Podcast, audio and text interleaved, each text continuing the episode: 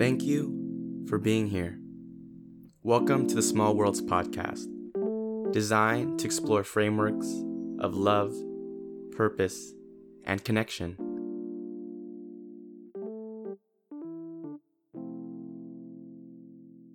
Yeah, I think so. When I was younger, I used to fall in love all the time. I think you learn more and more about what love is the older you get. And they're not, that's not to discredit any other time, but it's, it's just, it's, they're all different and they're different kinds of love. All right, here we go. What's good, everyone? Welcome back to the Small Worlds podcast. It has been a minute since we've recorded because I've just been relaxing, but I'm so excited. I'm going to continue this collaboration series, and I have an amazing person right in front of me. But I have a new friend here, and her name's Bianca. What's up, Bianca? Hello. Hi. Hello, everyone listening. Yeah. My name's Bianca, Yeah. as you heard. yes, it is Bianca. And similar to last time, I will actually give space for Bianca to introduce herself. But introducing yourself um, with the framework of saying, at least for now, more of who you are as opposed to what you do. Hello, I am a human female Legitness. on this earth. Um, I think. Damn. Tough question. I'm already nervous too. It's okay. You're good. It's hard to not describe yourself in terms of what you do. That's exactly why I asked this yeah, question. I figured. yeah. I would say that I am a very bubbly personality. I like to think I'm entertaining. I always try to entertain people, make people laugh, make Yeah. people smile. I make weird faces. I do funny dance moves. These are all real. I mean, I'm, I'm with it. I'm with it. I agree. I agree so far. All right, you can tell us a little bit about what you do now. I am a photographer. I like Yanni, like making content. I'm a content creator. Content creators in the house. Yes, I love making videos. I love styling outfits and designing like interior design and spaces and architecture and so many things. Yeah, So many things. I'm from Southern California, there's born and raised. Yeah. I moved to Boston for college, and that's the only time I've ever been out of California. And now I live up here in the Bay. So, what's up, Bay Area? What's good, Bay Area? How recently have you moved here? I moved here two weeks ago. Yeah, she's literally So- just she just got here. Yes, just got here. Still learning some things. Driving freaks me out, but I know I'll get used to it at some point. oh, I'm a fucking film major. Yeah, there we go. Anyway, So we got film major, recent Bay Area person, human, female, chilling. Bianca's hella dope. Um, Thank you. I am so honored to have Bianca here, and I, as usual, I usually don't try to marinate too much on what I want each episode to be on until I hit record. Mm-hmm. And I believe today I want to focus on, I think, two things: the term essence, like essentialism, which I think has been a through line throughout this podcast and the way I kind of navigate the world and somewhat style, style and essentialism, just to, to kind of be cool with it. And I just wanted to pick your brain a little bit. Well, first off, we have to ask the constant question. So this is the question I told you. You gotta have a response for this, or else oh no. you're off the oh, podcast. Oh no, okay. But it's not too bad. So as you know, it's a Mac Miller podcast. So I just would love to hear any favorite Mac Miller reference, Mac Miller anything that you got. Okay. I will be honest and say I well, first of all, I'm really bad at listening or I'm really bad at associating song titles with artists and like band names. And I don't think I've listened to a lot of Mac Miller. I know I've listened to some of his stuff, but I couldn't tell you a song title. You're chilling. I think the most striking thing to me about Mac Miller is just like how much everyone loved him Yeah. you know, through his artwork, through, you know, like interviews he's given. Right. And obviously, when he passed, like so many people were mourning. And I think mm. it's so interesting to see how much someone can make an impact without necessarily directly knowing someone. Right, right, right. And I also think a big part of like I mean like I said I don't listen to a lot of Mac Miller. I don't think I do, but what I took away from his death too was also the association with Ariana Grande and like mm-hmm. knowing that they were in a relationship and just thinking of losing someone that you love. Right. I think is so hard. And I mean, personally, I lost my dad when I was young, but I always have thought about what that was like for my mom mm-hmm. to like lose the person that you were in love with and especially someone that you started a family with. And not to say that Mac and Ariana like had a family, but mm-hmm. just any any type of love and then sort of that loss of that love, I think is so impactful. Yeah. I think that's pretty spot on. Yeah. And you're chilling if you don't know any song titles or anything. It's not yeah, I think that was that was perfect. And I feel like I've told myself a lot about that in terms of my discovery of Mac, why I decided to ground this podcast as a tribute to him. I don't claim to be an expert mm-hmm. about him at all, but I think it is fascinating. Also throwing the word love in there too. To feel so much love for someone, at least for Max specifically in this case, that I didn't know personally, but going back to like the theme of essentialism, it, it's like this energy or intention that was just so contagious that it was able to just hit the world, you know, at a global scale. And I, I think that's powerful. And I, I think the, the importance of a lot of his music is just storytelling. And I already felt like right here, like we, we just heard a little piece of your life. So thank you for sharing that mm-hmm. with all of us Yeah. as well. So yes, you've you've answered the question, which is cool. Okay. And now we're gonna transition into some main prompts going back to to our theme. And I think this is perfect because you brought up, you know, she's kind of new to the Bay, so I got to mm-hmm. culture a little bit about how we do things up here. Oh my gosh. Okay. But I did have a conversation with Bianca about why she chose to come here, and correct me if I'm wrong. But one thing you said is that you just found happiness here, that you felt mm-hmm. happy, and I thought that was a beautiful answer, connecting to you know the prompt of me asking you who you are as opposed to what you do, mm-hmm. because I think a lot of people at, at different stages of their life, maybe all stages of their life, sometimes think happiness connects to one objective thing, mm-hmm. obviously money or like job or like financial security, which has some truth. Mm-hmm. But the cool thing about the essence of things or the essence of happiness and how transferable it is, right? It's not always one place that defines that that feeling, and to know that that was your answer, mm-hmm. and especially, spec- like specifically growing up here, there's a lot of people who say like, "Oh, it's my dream to go to SF," but come up with a lot of objectives like reasons why, which is not mm. wrong. Mm-hmm. So that really stood out to me. Mm. So the first question I'm gonna throw your way is how has your move here with that response you've given me help you I think further deepen your understanding of what happiness means to you. Mm. I don't know. I feel like, well, context. I have been wanting to move to the Bay Area since February of 2020. So, literally, right before the pandemic happened. Um, and then the pandemic happened. And then I was just like, oh my gosh, so many of my plans feel like so distant now. But, like I was saying, like I explained to Yanni when he asked me why I wanted to move here, I just tried to envision my life here as a Southern Californian. You know, I wasn't living up here at the time. And I explained that I didn't see, like, I didn't necessarily know what job I would have, what friends I would be hanging out with, or what my apartment looked like, or anything like that. I just saw myself as happy. Yeah. And a lot of that ties into sort of my environment that I came from. And I think part of just this whole last year, I spent a lot of time just like working towards moving here. I don't know. The idea of moving here just gave me a sense of purpose. And I think that really helped me during a time like quarantine when we're all isolated and our social circles are cut off, um, like at least physically. I mean, we're lucky to live in a digital age too, where we can still connect, but it's it's obviously different, and I know everyone can sense that. Right.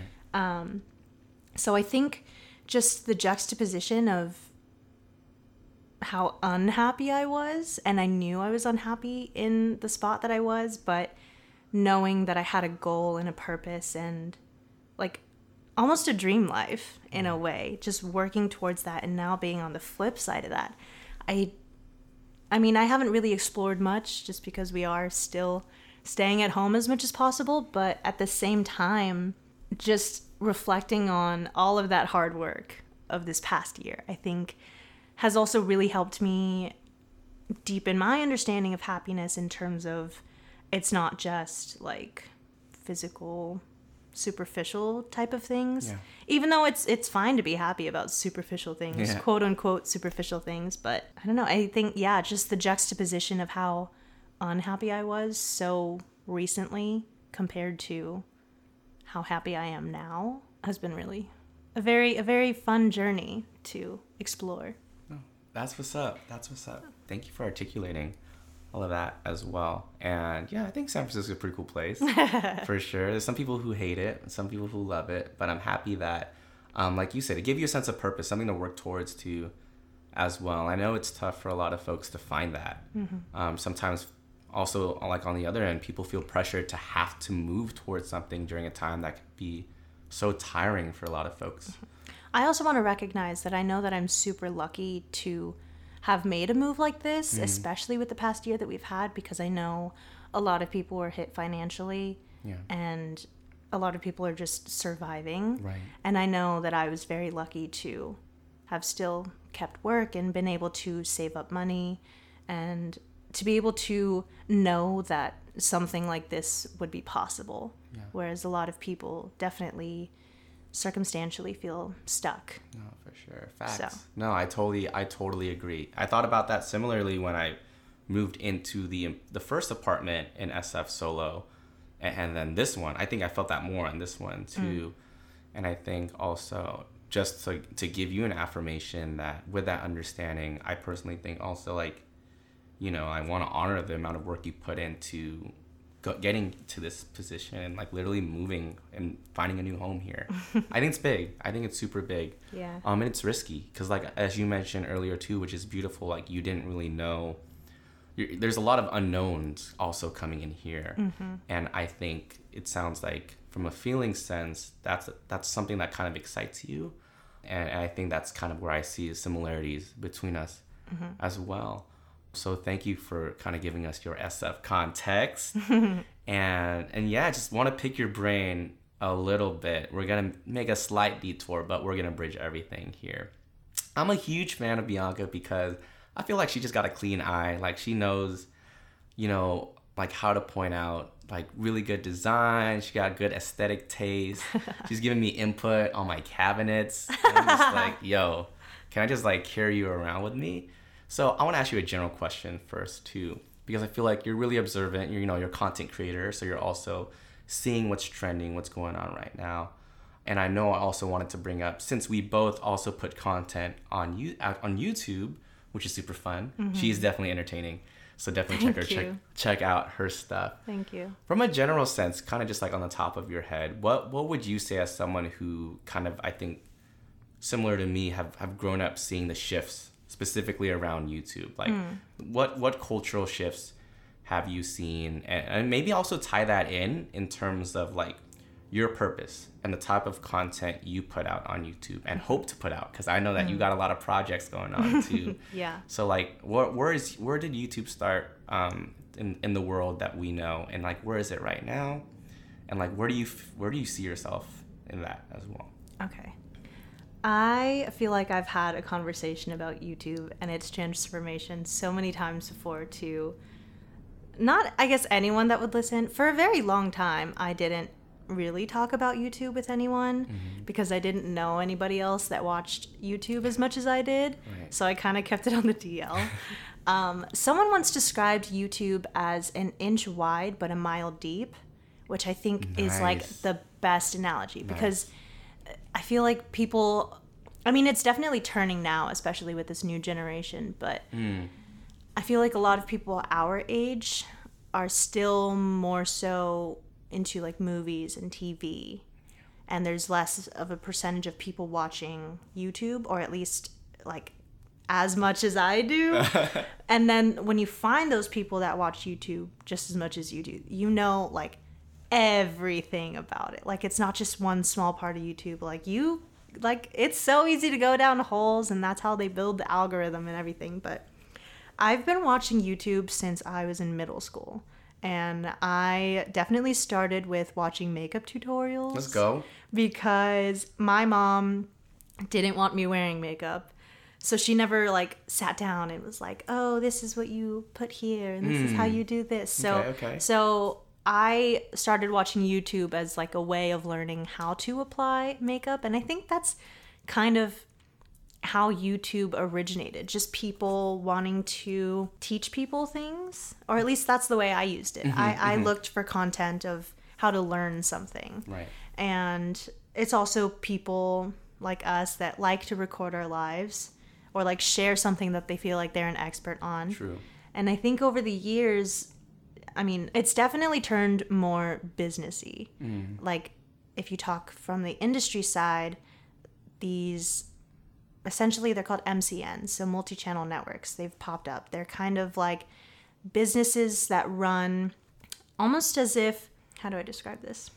So like Disney is a corporation and like Disney Channel has a bunch of shows that they have on their slate that pop up. So an MCN is kind of like Disney in this analogy, whereas each YouTube channel is kind of like their different shows I see. I see. if that makes sense. Yeah, yeah, yeah. And so people, I mean, with the monetization of since Google bought YouTube, that's when the money started coming in for people to make the amount of money that they're making now.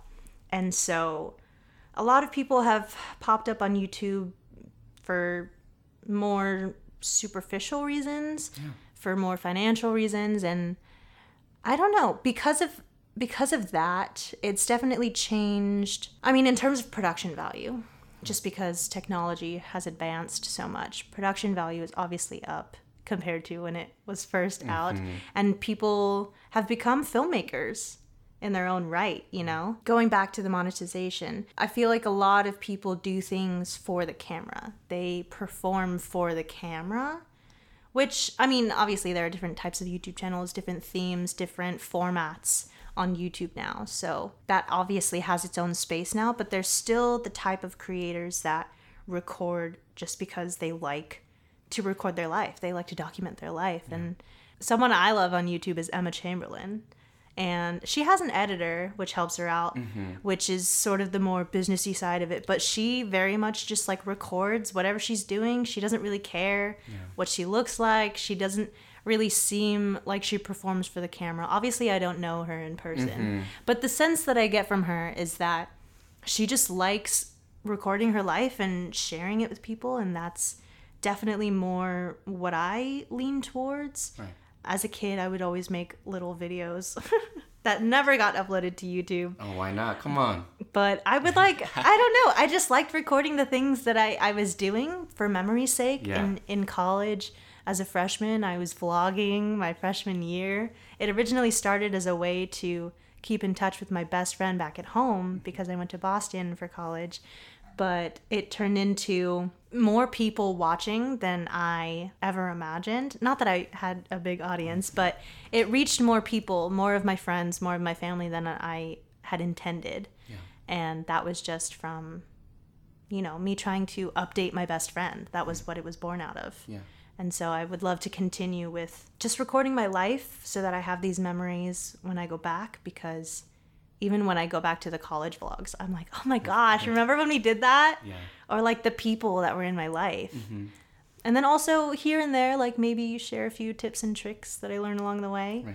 I think that would be fun. But I don't ever want to get to the place where I'm recording YouTube videos just because I want to make money off of it. Or I don't want to do things for a YouTube video just because it's flashy. Like, I don't want to seem like I'm showing off Right. anything, which I feel like a lot of YouTube is nowadays, Yeah. unfortunately. But that's just how it's developed. Mm-hmm. That's how it's grown. Oh my gosh. That's what's up.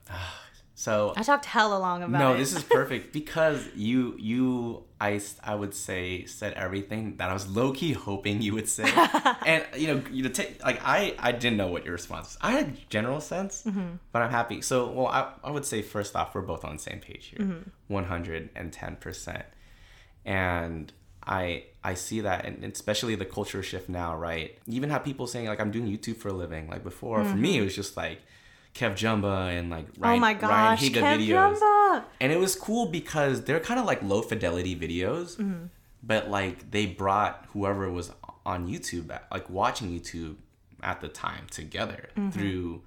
Actually, I think I couldn't really compare people who are like like those 2 They they had their essence. Like you knew what was coming in like a, a NigaHiga video or a KevJumba video, and I love that. Um, so there's like a lot of things that you made me think of. Well, I think essentialism is, is still a through line, but also like law of attraction.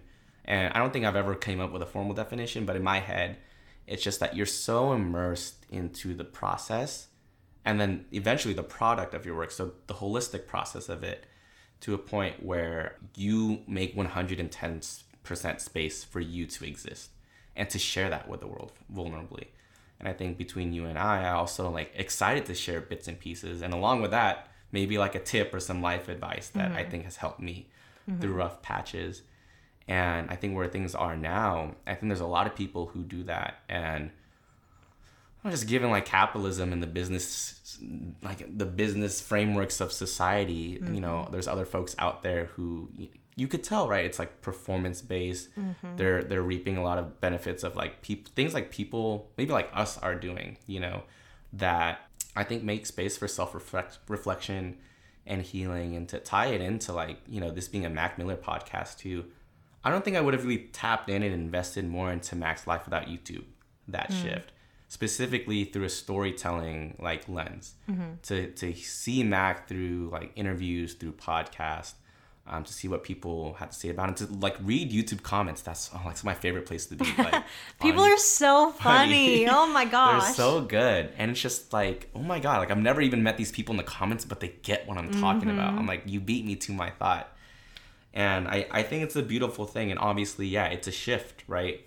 Um, and I actually picked Bianca's brain about this too because I, I personally think she has good style and we're talking about dressing up as well Thank you. and I, I kind of went on our on this rant. I feel like this current generation of maybe like high schoolers, they have access to like everything that we grew up with as like children, but also like our parents, especially as fashion. Like they're dressing up like my parents. Mm-hmm. But back then it was just like they're dressing up. It's not cool. But all of a sudden, like everything is cool now. Like mm-hmm. because they have so much access to any, everything. Mm-hmm. And and the little things that I think about. Like for example, record players, and like you see them at Urban Outfitters, like an Urban Outfitters yeah, I saw it earlier today. Right. And it's just like, oh, like maybe like a 17 year old kid might be like, oh, I got a record player. I'm like, no, you mm-hmm. got like that one that plays like your your iPhone music that you can Bluetooth. Yeah. So it's just such an interesting place to be. And I think hopefully I can speak for the both of us, but it, it's cool to be able to see like what all these mundane things, all these ordinary things, like how much value that brings to folks now. Mm-hmm. Because it sounds like no, we don't want to move in this direction of nudity. I don't Yeah. that's a word, right? We're like, what's like some cool, like cool shit we've had back, th- or like what can we make cool? So I think I think kind of to center this all back, some people are overwhelmed. They're like, there's so many trends on YouTube, so many trends mm-hmm. on TikTok. Maybe people want like I think a little bit of me, like when I'm making this podcast or being on YouTube, like sometimes maybe we put ourselves out there because a part of us also wants to be heard or understood mm-hmm. or also feel like can people connect with like my lived experiences? Mm-hmm. And i think it's special. That's how i found mac. And so kind of narrowing this down on style because i personally think you you kind of have your own sense of style. Like you kind of know in terms of like intrinsic value but also maybe like objective things like like you know like what you actually like what you wear your hair color she just got her hair dyed by the way it I looks good it did. looks good It's it's pink and purple now. right so to kind of throw throw you this question what would you say catalyze your your sense of getting to know your your personal sense of style and all forms of the word style I think in terms of fashion and clothes, I think that was born out of growing up without an excess of money. Mm. So whenever we would like go shopping, back to school shopping and try to get new clothes, I knew that there would be certain items that were just like off the table because they were too expensive. And so I I don't know, especially in middle school with girls. I don't know if this is the same for guys or not, but girls are really catty. and the girls that I was best friends with in middle school were not good friends at all. They actually gave me a lot of my insecurities, which that's cool. Give me I the guess. names. Give me the addresses. I'm I'm coming over. No, no, no, no. But I, I don't know. I just feel like that was when I started to notice and compare myself to other people, especially other girls, Right. and like who looked pretty, who dressed well, who didn't dress well, or things like that. And so, I think I started taking inspiration from like TV show characters. I remember Googling Alex Russo outfit because I loved the way Alex Really? Russo dressed on Wizards of Waverly Place. okay. okay. And so then I would, I guess, kind of like Googling that would be a vision board in a way. Yeah. And then when I would go out shopping, like at TJ Maxx or Kohl's or whatever, I would look for pieces that, like, oh, Alex would wear that. Okay, let me get that. Mm-hmm. That's cute. And so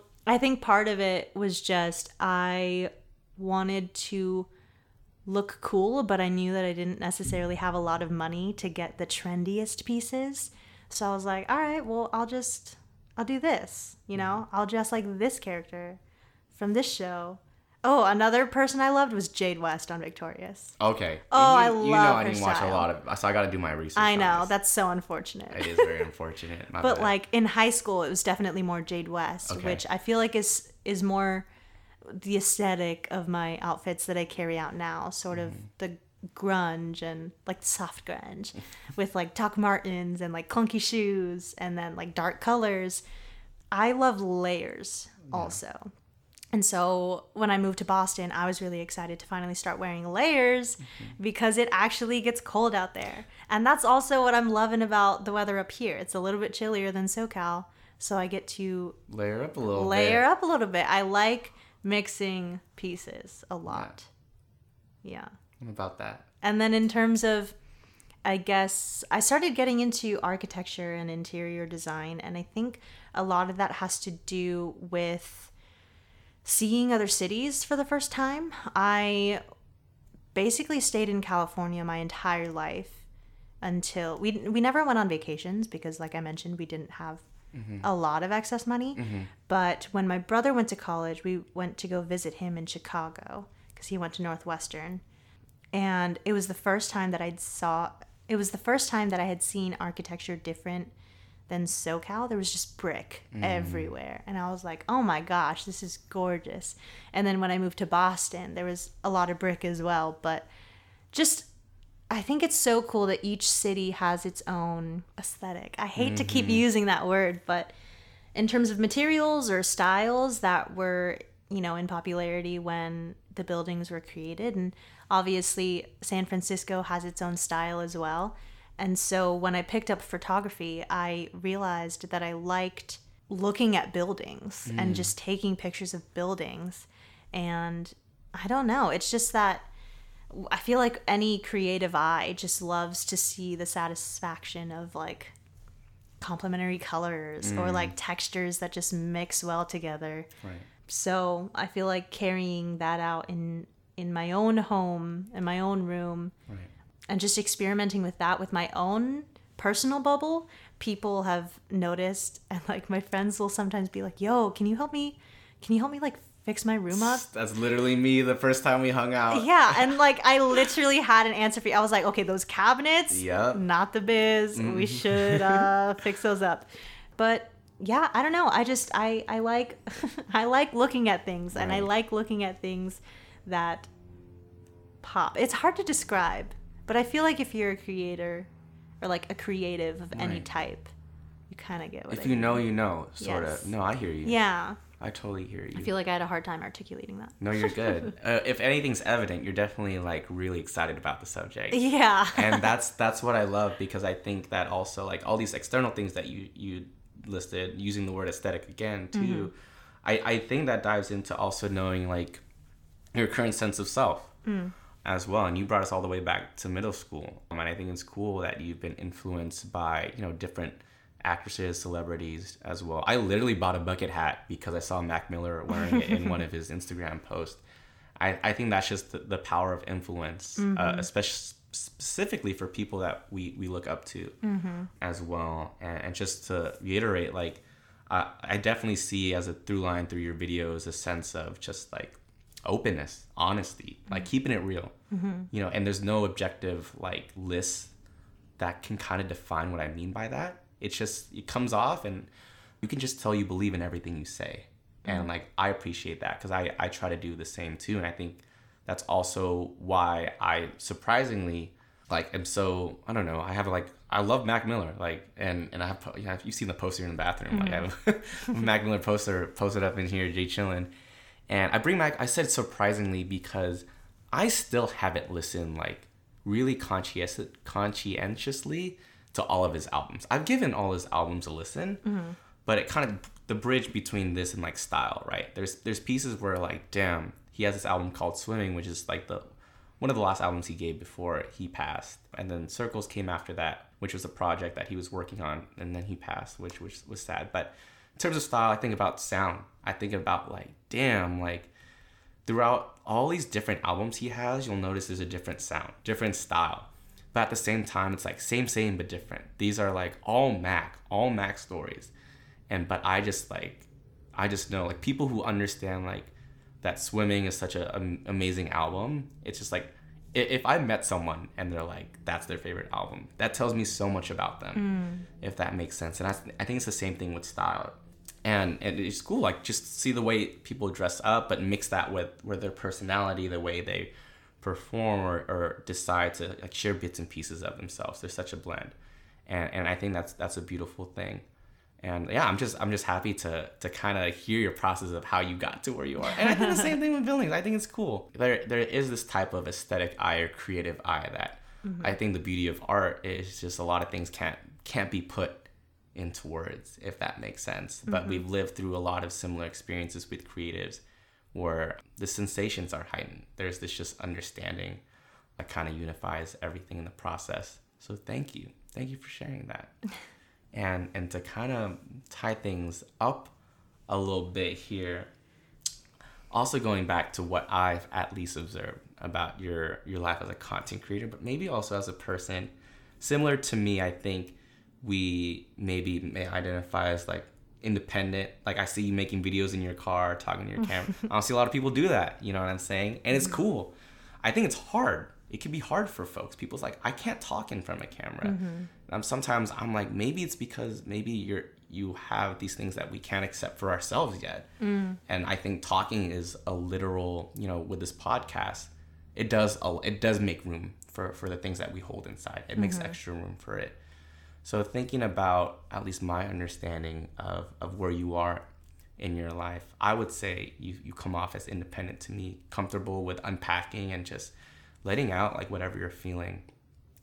What in this current moment, you're also in a transition, you're like, you know, making a new home, still mm-hmm. literally getting furniture Yeah. so in this transition of, of your life and your your current understanding of yourself what what seeds have you currently planted and, and what have you noticed has actually blossomed hmm. Starting last year, the beginning of 2020, everyone had plans. Everyone was like, oh, 2020, bro. Like, it's to be epic. And I definitely was in that as well. I definitely was like, okay, this is the year. I'm to conquer my imposter syndrome. let's go I was like, dude, I mean, I was working at a coffee shop, which, bro, coffee shop people, anyone in food service, customer service, bro, you are fucking badass. I'm just gonna say that now. And you put up with a lot of shit, so power to you. But I just knew. I, I hate the idea that like your time is running out on stuff i feel that but I was definitely feeling the pressure of like, okay, my time is running out. Like my window is running out of going into a creative job. I mean, I, I went to college and I, I studied film. Mm-hmm. I realized my last year of college I didn't want to do traditional film production. Obviously, I'm very into producing content, but more so in the digital space than traditional media. And so I was really trying to transition out of that, but I didn't necessarily know where to go just because in college I focused on film production. And then literally my last year, I was like, oh, I don't want to do that. so that started. Oh my gosh, I feel like I'm going so back versus just like Take right us back. now. Take but us back. my Come on. last semester of college, I started, I guess, planting little seeds of like things that I could grow if I wanted to grow. So Yeah. I took a design. I took a computer science class for website design. Mm-hmm. I took a photography class, my first photography class. I took an acting class, which I've been into acting since I was a little kid, and I've done a few acting classes before. But I just I wanted to, you know, give that another kickstart. And so those were sort of seeds that I started planting and the pho the photography really stuck. I started taking a lot more photos and I would I would give myself time to develop that skill outside too. And so the beginning of 2020, I was like, okay, we're going to transition out of minimum wage jobs because I was doing minimum wage jobs, you know what I mean? I was like, we got to we we want our own apartment. We do. We we want these things, but we know that these things cost money, so we got to mm-hmm. earn the money. So that was when I started to take myself more seriously, which I mm. know a lot of people struggle with. I still struggle with that very hard. But I started to just repeat to myself this one phrase that I heard on a, a separate podcast that I listened to that it, go, it goes, nothing changes if nothing changes. So basically, you can't expect the life that you're envisioning for yourself to just happen to you, even though, like, oh, oh, it would be so easy if it just happened to me. But, like, Like that, like literally like that. yeah, li- ju- just like that. But you do have to, you know, you gotta, you gotta put some things into motion. So I was like, okay, I'm gonna, I'm gonna start taking myself seriously. I'm gonna look for photography jobs. And so I started this part time thing, and then that part time thing turned into a full time thing. Mm-hmm. And then that I know is going to carry me into more of a professional career, especially because, like I said, the idea of moving to San Francisco gave me a purpose. And this is not a cheap city to live in. So I knew that I would need to do, like, I couldn't just do a minimum wage job. I'm sure people do it. Right. But I knew that I would just be stressed out Right. if I tried to do it. So I was like, okay, you know you have these skills. You know that you doubt yourself a lot, but there are other people constantly telling you that you are good at what you do. And they know what's up. Like You're right. they know you and they wouldn't lie to you about something that you're clearly passionate about. Mm-hmm. So it's like why keep doubting yourself when other people aren't doing it? right. So, I mean, that's the problem with imposter syndrome. But I really started planting the seeds of photography and social media marketing and and I mean even doing like YouTube and Instagram. Mm-hmm. Like I know that there are opportunities that come with that too. I think having a sense of purpose or a goal in mind definitely helps motivate people. Yes. You know, of course it would Right. but yeah, I guess I was just feeling stuck for a while. But then once I did have this goal in mind, I was like, okay, I got to do this. I'm going to plant this seed. And maybe it would be like, I'm going to set aside this amount of money every month and I'm going to save this money and it's mm. it's going to go towards this thing. Okay, I'm going to work this job and these skills are going to help me for a future job, you Yeah. know. I mean, I even going back to this moving to San Francisco thing, Mm-hmm. which is just it. It's it was a big thing for a very long time. It still is a big thing. But I knew that I had to save up money. I knew that I would eventually have to get like a a good paying job. So I knew that I needed to develop my photography skills, not just the photography, but also, you know, social media, because that's also a space that I would like to break into. I knew that I needed to save up money because a move like this is expensive furniture, apartment, all of that. I knew that I would need a higher paying job. So I was like, okay, buckle down and develop your skills that you know you got. You know, there's always room for improvement. And I just almost silently was working on them on my own. And originally, I wasn't planning on moving until like this summer. But then my friend posted late February that she needed a roommate. And everything that I had been working on, like silently just, you know, doing my thing, it finally was like met with the opportunity that I needed to get here. And I remember I was like, oh my gosh, that would be moving so fast. Like, I don't know if I could do that. And I, I talked to a few people and I was like, should I do it? And I knew what I wanted my answer to be. I was just worried because everyone gets worried for big life transitions. But I kept quoting, I was like, there's this cheesy thought that keeps coming into my head. And you're lactose. Okay. but there's there's this thought that keeps coming into my head that luck is the intersection of opportunity and preparedness. Something Oh, God, like that's that. beautiful. Something like that. And Right. so all of the preparation, all of the work that I did last year for this goal that I had was finally met with an opportunity. Mm-hmm. And even though it wasn't what I planned, the time that I wanted, my friend posting that she needed a roommate up here, I was prepared. Like on paper, I was prepared. Yeah. Even though it was it felt scary and and like it was happening too fast, but I feel like the best and the biggest life changes happen that way. Very fast. And it's like you got to grab it or or what? Like just leave it behind? So I was just very much like, okay, this is this is it. This is my moment and I made it happen. Yeah. I'm with that. I'm with that. And I'm I'm gonna give you space to reiterate th- re- reiterate this too. But I see some blossomings. Well, you manifested something. You manifested a Yeah. dream essentially. Yeah. You did it. And I mean, thank you for everything you're saying. There, there's definitely a, a mix, a hybrid, if you will, of just like that essential piece of, of things that you knew would bring you happiness in terms of an environment, ways that you feel like you can al- also have space to do the things you love, and the things that you can put on a checklist. And I think oftentimes that motivational piece is, is the thing people are asking, like with, with whatever mm-hmm. direction they want to move in.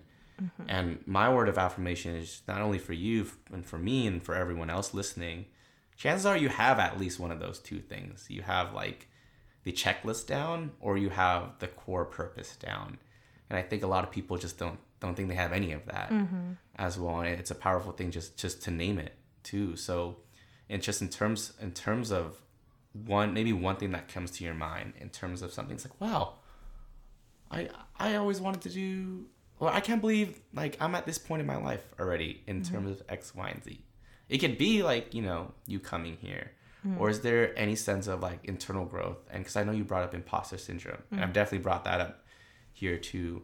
Is is there anything currently that either you're you're you still like feel like you're combating some type of imposter syndrome, mm. or is there a piece of you that you were combating? You know, it's a piece of uh, imposter syndrome, and at this point in your life, you're like, yeah, and now I'm dominating that. Like, like f you. You know what I'm saying? Yeah. I don't know. I feel like with the way my last year went, I feel like I couldn't let the imposter syndrome win. So I think that was a motiv- motivating factor in that area to like, okay, well, it's not going to happen if you just keep doing what you're doing, you know? Yeah. I don't know. Things that I'm conquering. It doesn't have to be per se. And if you know, if you're still thinking, I I have something that I see Okay. uh, in in terms of how I witness you, and I think one thing that's off something that I want to conquer or not conquer, but something I want more in in terms of my process, not only with content creation, uh, primarily with content creation, I guess. Another pieces is consistency, sustainability, and I think with that quote like no changes will come if nothing changes essentially I there there's a lot of moments where where luck came into play where I mm-hmm. actually felt like wow like the world did its thing and my environment changed to a point where like me manifesting the thing I wanted to do was like super easy. Mm-hmm. But I'm trying to constantly get into this place of like no like I think bigger visions that we all have as people definitely require like that piece of actual actual work whatever mm-hmm. that looks like. Mm-hmm. There has to be this this mix of both but like when, when I've talked to Bianca, she has like a hella video ideas. I literally have a list. she has a list. The pot. She has a podcast. She hopefully is gonna manifest too. She she walked me through it. Oh my god. I think it's dope, and it's it's interesting because I feel like you're a creative I really connect to. And the, the beautiful thing is, I think our processes are so different. Mm.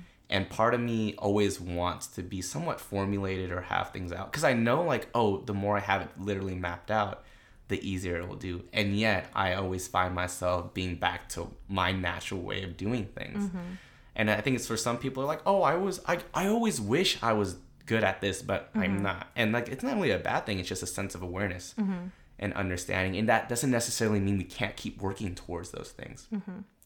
And on a, like a superficial or like aesthetic level, I always like had an eye for like the way I wanted things to be, like whether I post them on Instagram or X, mm. Y, and Z. And I'm like, mm-hmm. damn, these people like Bianca, like your stuff. I'm like, I wish my stuff looked like that, but it never does. But you know, it's cool. I can work towards that because I, I think one thing to to kind of put ease and anyone who's listening out there, if there's a vision you have, like you you need to understand and, and see like what's what is attainable like objectively mm-hmm. first like what can you learn you mm-hmm. know and then in terms of the means and motivation like that's the next step but i think a lot of people just sometimes have this like maybe sense of imposter syndrome mm-hmm. or this internalized sense of like i'll just never be good Yeah. and as corny as it sounds, I never thought I'd do a podcast or put videos out.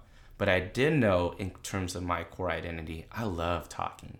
I talk, you know, the first couple episodes of this podcast is literally me talking to mm-hmm. myself. And I love, I, I like editing videos. You know, Bianca loves editing videos too. Her edits are so sick. I'm a fan. but it's just like, that's, I think that's kind of what's tying everything in as well. A lot of us actually have the tools and pieces needed to make those foundational steps. Mm-hmm. And I think maybe recognizing that what those pieces are could be our step, our first step mm. into motivation, our first step into either planting a seed. And, and you know we'll be so far in the plot process that we would have blossomed all this all of these things. Mm-hmm. And, and it just becomes so normalized that we mm-hmm. we have to take a look back. Because i think every response to a lot of these prompts you took us back like on a timeline like, A little bit, yeah. and you know I, maybe you didn't know you're going to take us that far. And i think that's the beauty of like reflection the beauty of seeing like oh like you know there's a lot more that we've done to get to this position we're at. And i mm-hmm. hella feel you in terms of making a spontaneous move like even into this apartment i saw this apartment and i i walked in and i literally signed in 24 hours and i had no idea what i was getting into I agreed to move in with my friend within 24 hours See, too. ah, same, same. There you go. Literally same. So I, I think, I guess one thing to kind of leave folks with, at least from what I'm hearing from you, which I, I, I just think is an essential thing for, for growth for a lot of people, is, is taking risk. Leap of faiths. You know, with Mac, I think even with his music, like, you could listen to d- two different albums and be like, shit, that's like, that's Mac Miller? Or like, mm-hmm. that's Mac Miller. Mm-hmm. And I, I think it's crazy. And, it, and at the end of the day, there's no doubt that every creative has this this tension that's never going to go away of caring about what people think about your work and then unpacking and being like i don't really care mm-hmm. you know because i love doing this for the soul integrity of it representing like where i am and what i want to share with the world so yeah i mean who, whoever's listening out there in terms of your sense of style whatever big moves you want to make i think it's always an, an invitation to look at kind of where you've come from and to know that we're, we're constantly changing for sure your hair literally changed Mm-hmm. I since the last time i seen you I know. damn I, I guess i got a haircut but it's not it's not dyed like that for sure I just figured if I didn't do it now, I would never do it. Right, and I think that's one of the last things I want to take uh, away from from what you said too. This feeling of feeling like pressured by time, mm. and I think you know we're we're kind of you know we're in our twenties, early twenties, maybe mid twenties almost, and there seems to be some societal timeline of like these are the times like you should be dating the most. This is the time you should be taking the most risk. This is the time that you should be doing X, Y, and Z or doing grad school earlier than supposed to later. Mm-hmm. And I think the more I've I've tried my best to literally just abolish all of that, the more life has I don't know. It was an invitation to freedom, an invitation to be like there is no rush to do something like within this year at this age. And I, I just feel like if well I, I will confidently say if someone if you're listening to this and you feel pressured by that timeline, like go go on a walk outside and unpack that. Because you're you're perfect like wherever you are. And, and I think yeah, even content creation, like what we do on YouTube, it's funny. It's it's and I feel like I saw this um, not shamelessly, but I was watching this Justin Bieber documentary on YouTube. It was Okay. dope. but they they talked about his like his growth and transformation over the years. I love Justin Bieber's music, but one quote was about maturity. And it said, I believe it was like maturity is actually learning to accept your 11 year old self. And I think the bridge between us is like, dude, I literally have like SpongeBob paintings in my apartment, right? And you know, you, I know you've had like these nostalgia videos, these nostalgia content posts, mm-hmm. and I think it's awesome. And and I think that quote made me think a lot about it because I think at this point, especially if you're transitioning maybe out of college and you're thinking like, I need to approach the world this way, it's just X, mm-hmm. Y, and Z. It's like, nah, like, you know what you love, and don't like, mm. don't be ashamed by it and you, you don't know like you, you don't gotta hide your love for what you know you love as well. So so like you're making space for that adolescent self to continue to exist mm-hmm. while you also grow like in a mature way to you know dye your hair and get an apartment out in mm-hmm. san francisco? Well, have you heard of feeding your inner child? Uh, I, I think i've heard the phrase I've heard the phrase. Okay, I guess I don't. it sounds pretty like I don't technically know how to define it. it sounds pretty also explicit or, or an alignment with what i was talking about too. Yeah, which is why I bring it up. So, my understanding of feeding your inner child is basically just letting yourself do the things that like you want to do regardless of what people like external forces are pressuring you to not do. Yeah. So like if you the this girl that I follow on YouTube, she was like, "I'm feeding my inner child because I bought um, moon sand." I think oh yeah i know exactly I had want to play clear- with moon sand all day visual long. in my head Yeah, so it's just like have those little moments with yourself where like you just what's you like satisfy this little itch, right even if it seems immature or even if it seems like dorky or whatever. Mm-hmm. But just let yourself do what you want to do. Let yourself be what you want to be. B A R B I E. Barbie. That's, that's literally the commercial. I will never not hear Be Who You Want to Be Really? without thinking about Barbie. Oh my gosh. Anyways, Um no, that's what's up. I guess something else I also wanted to say and share if Go. you're feeling stuck. Yes. something that I recently told my best friend that once I said it, I was like, oh, that was kind of good. Ooh, gotta, gotta put that in a podcast. and even she was like, damn, that was pretty good. She's like, I've been telling everyone that quote. Come on. Um, but basically, she she was having a hard time in in feeling stuck with something, and she couldn't. She she feels like she can't necessarily change something about the situation that she's in. So what I told her and try to comfort her, because I've also definitely felt like I couldn't change the situation that I was in. So I said that was so wordy. I'm sorry You're good. it's kind of like riding trains. Like everyone has a different destination.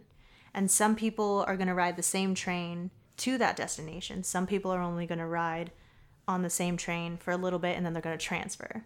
So like whatever situation you find yourself in, even if you like if you, if you want to get somewhere and you don't feel like you can get there, just find those little moments of like, oh, okay, well, I can do this for a little bit. So say mm-hmm. you want to save up for something. Like five dollars can seem so small in the moment, but five dollars, if it's like five dollars a week, bro, you got twenty dollars at the end of the month. Like little things add Right. up, and and it also can go with you know home environments or whatever. Like I feel like I wasn't in a home that I felt like I could be wholly myself, Yeah. but I knew that that situation sort of needed to happen in order to get to where I am now. I feel like I'm not describing this as well as when I did with her, but You're chilling. That's good. basically basically like with people and situations sort of like ride those like trains, get on the trains that you need to get on Mm, to move towards your destination and get off when either it's time for you to get off or you feel like it's time. That's kind of basically the same thing. Um, you're good. You're good. basically just hop like you're not stuck on one train there's always another train that you can ride if that makes sense Mm. yeah, I love that. i feel like i still didn't say it that well but No, that's the concept is there No. I, I hope you all understand what i what i'm trying to say I hope I hope they do too. No, you're chilling. Let me let me let you know that I understood it because what my sense also uh, I, I when I feel similar to in terms of your process of creation, just getting to know yourself. These trains that you're talking about, I feel like I've been alone on these trains for the maybe the past two years. Mm-hmm. When I was living in Berkeley, you know, post grad already, working my, my job, and then knowing I wanted to move by myself. And I think also the fear is that sometimes you're making the right moves and you may be the only one on your train. Mm-hmm. And and I love that I have a visual for it mm-hmm. because right now I feel like I've been alone in my train, but I don't feel lonely because I'm taking my life exactly where I want it to go. And I don't even know the stop I'm getting off mm-hmm. yet. But and I, and I think that's the thing. I think people always feel like they have to be with someone. That doesn't necessarily mean be supported, mm-hmm. but even with like my my job title and what I do outside of work, either dancing or swimming or like twitching or YouTube or podcast or doing something stupid. I don't know, like all those things. It's it's cool because it gives us better sense of like identity. But I'm it. I also feel a sense of home and pride knowing that I'm the type of person where like I don't want two of me walking around in the world. And personally, I feel like there's only one Bianca that I know, like the way you are. And a lot of that process is, yeah, making transfers, you know, taking as many trains. Like, I think we're, we're always afraid of the unknown. And I mm-hmm. think everything I've heard from what you said is doing the little things, building the little things up, right? You know, taking these classes to maybe lead to, to, to other opportunities. I'm literally taking a dive, like, li- like literally in the ocean. I, I grew up as a club swimmer, and when I just thought about thinking of open water swimming, I gave it a few swims. Now I want to do triathlon. Like I want it, like, and that seed, I didn't even know that was a seed to be planted mm-hmm. as well. And because like I'm in this moment where I can acknowledge that, I feel like the trains that you've taken and whoever is listening, like, damn, you you're a lot farther than I think all of us are a lot farther than we thought we, we'd be. So I think that was a really good metaphor. Good Thank you. story. You're good. I'm with you. I still don't pay for Muni though. That's what you got. if you're cold, no, I was kidding. Don't don't find me. Um, no, I don't think the police listen to this.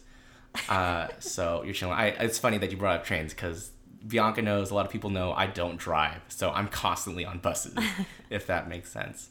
But I think I think that was a beautiful way to kind of wrap things together, and this is great because I'm still getting to know Bianca, and I feel like I know a lot now as well.